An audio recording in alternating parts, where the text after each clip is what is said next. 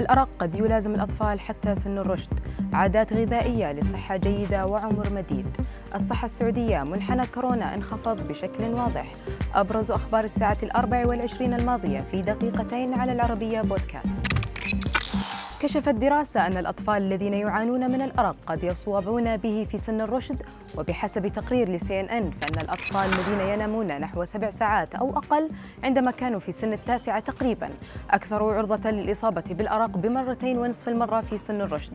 مقارنة بالمشاركين الذين كانوا ينامون بشكل طبيعي أثناء الطفولة. واعتبرت الدراسة أن أولئك الذين عانوا من الأرق خلال فترة المراهقة كانوا أكثر عرضة لخطر تفاقم أعراضهم بعد بلوغهم بخمس مرات ونصف مرة مقارنة بالمراهقين الذين ناموا بشكل طبيعي. العلاقة بين نمط الحياة وطول العمر من غير مشاكل صحية كان العنوان الرئيسي لدراسة أسلوب حياة المعمرين في مناطق العالم التي يعيش فيها الناس أطول فترة. فبحسب ما نشره موقع Not That فإن هناك خمس مناطق في العالم بها أعلى تركيز من المعمرين والمعروفة باسم المناطق الزرقاء.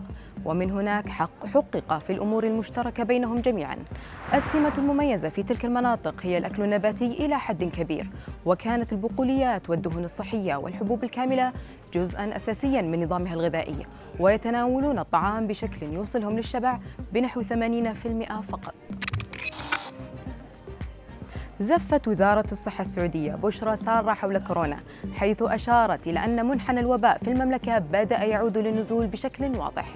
ووفقا للصحة السعودية فإن اللقاحات كان لها أثر كبير في تراجع الإصابات اليومية والحالات الحرجة بشكل واضح ومستمر حيث تم إعطاء أكثر من 60 مليون لقاح إضافة إلى أن 24 مليون شخص تلقوا جرعتين من تلك اللقاحات كما أن معظم الإصابات الحرجة في غرف العناية المركزة تكون أكثر بشكل كبير لدى من لم يتلقوا الجرعات الأساسية أو التنشيطية من اللقاحات.